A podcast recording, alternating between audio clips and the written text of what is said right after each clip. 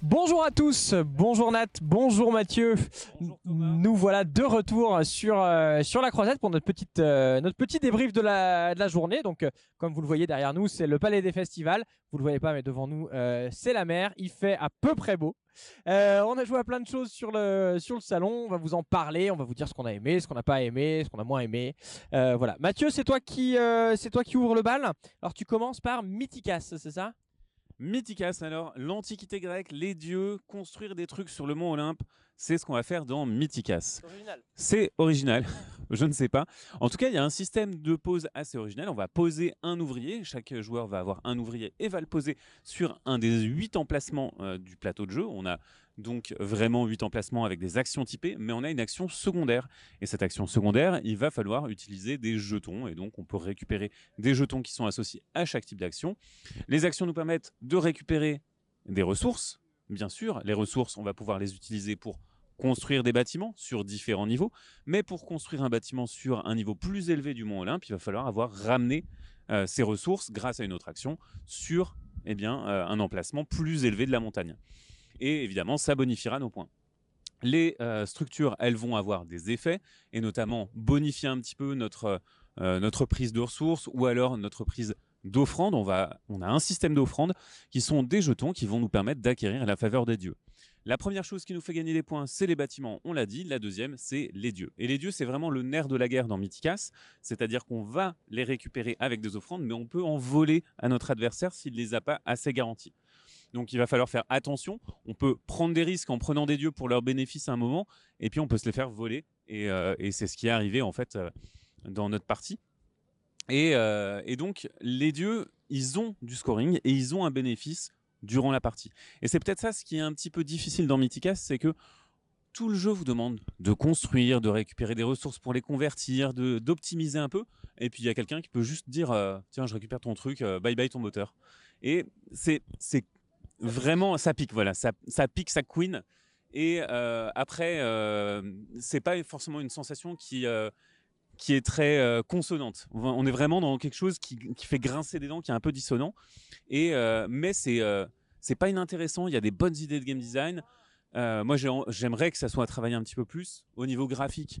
Je trouve que c'est un peu chargé. Il y a certaines certaines choses qui sont pas forcément toujours de très. C'est pas de mauvaise facture, mais c'est pas tout à fait travaillé autant que ça devrait l'être.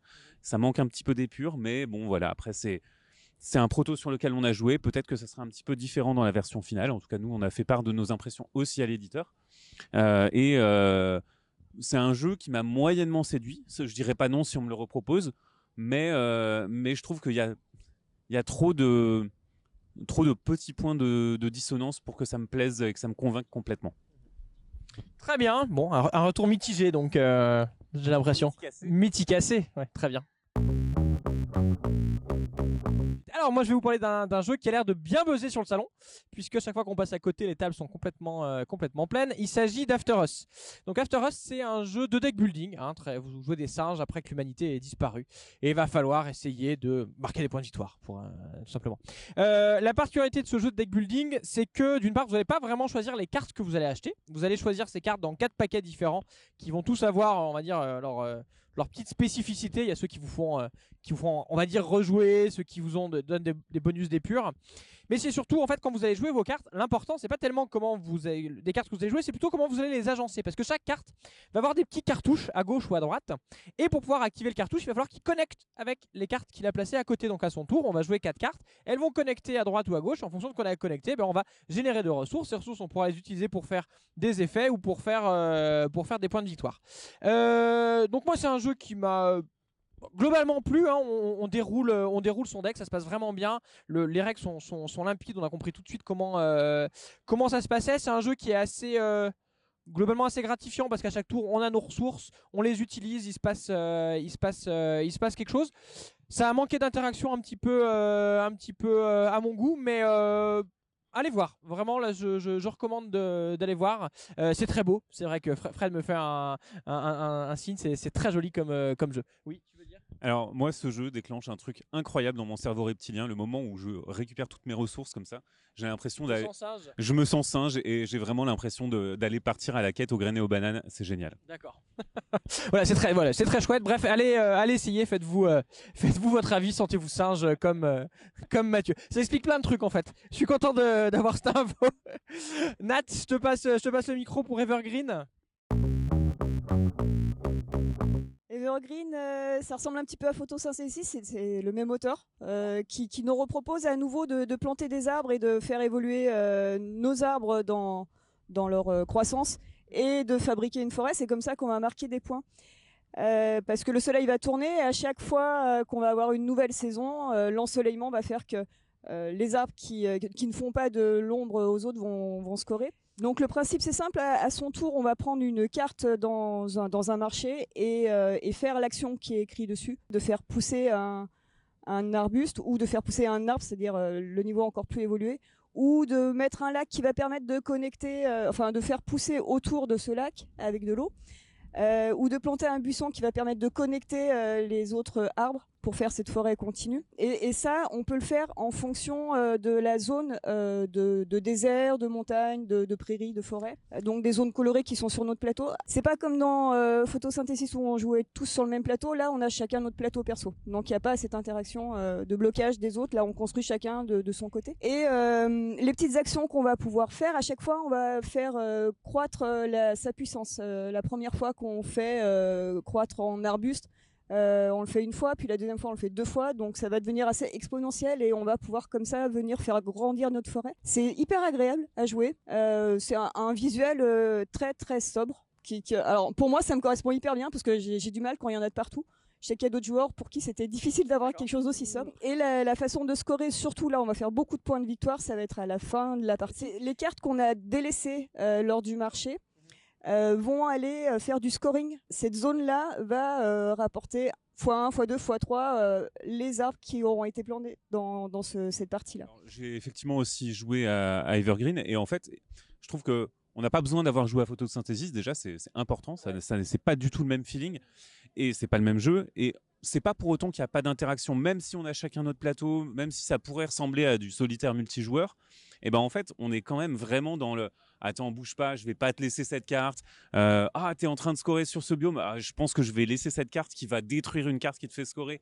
C'est, ça reste méchant. Et en plus, il y a cette tension de, au début, on se dit que ça va être lent, etc. Il y a cinq tours pour la première manche. Et en fait, vous avez de moins en moins de tours euh, suivant les manches.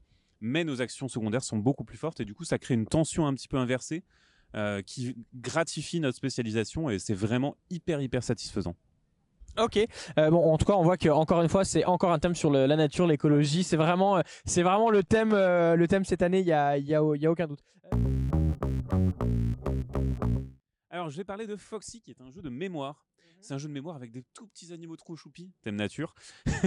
et donc, à chaque tour, on va retourner une carte paysage qui va avoir deux animaux et un chat, mais les chats sont aussi des animaux. Donc ça peut faire jusqu'à trois animaux. Euh, les animaux qui sont sur un biome, eh ben, ils sont associés à ce biome, donc on va avoir les marmottes, les lapins, etc.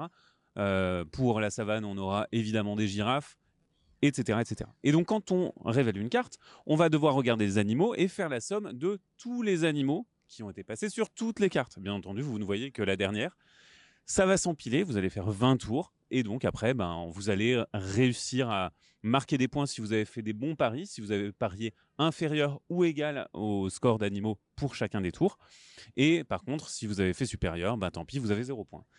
Sauf que, donc évidemment, il y a le challenge de mémoire, et au milieu, il y a une carte renard. Et cette carte renard, un tout petit renard qui regarde un objectif photo, il va vous demander juste pour ce tour-là de compter le nombre d'espèces différentes que vous avez vues.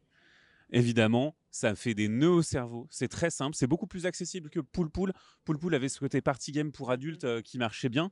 Là, on est vraiment beaucoup plus sur du familial, même s'il y a beaucoup d'additions à la fin. Euh, mais l'adulte peut très bien euh, compter, ou alors ça peut être un bon exercice pour les enfants, que sais-je. Mais en tout cas, c'était très mignon, très accessible. Je pense que ça marchera bien. Ok, très bien. Et bien moi je finis avec un Tower Defense euh, qui s'appelle Runemaster qui est chez euh, qui est chez Funforge. Donc on va incarner euh, quatre personnages qui doivent défendre euh, un temple et donc il va y avoir des, des monstres des monstres qui arrivent. À notre tour, on pioche on pioche un monstre, à la fin de notre tour les monstres avanceront s'ils nous rentrent dedans, ils nous font ils nous font des dégâts et notre tour on va lancer des dés et en fonction des symboles qu'il y a sur nos dés, on va pouvoir se déplacer, attaquer les monstres et parfois utiliser utiliser des pouvoirs. Donc c'est esthétiquement c'est assez euh, c'est assez logique, assez joli. C'est un jeu qui, tourne bien, euh, mais qui m'a laissé un peu sur ma faim, moi personnellement. Euh, vraiment c'est cette mécanique souvent de où tu jettes les dés et c'est les dés qui vont indiquer tes actions.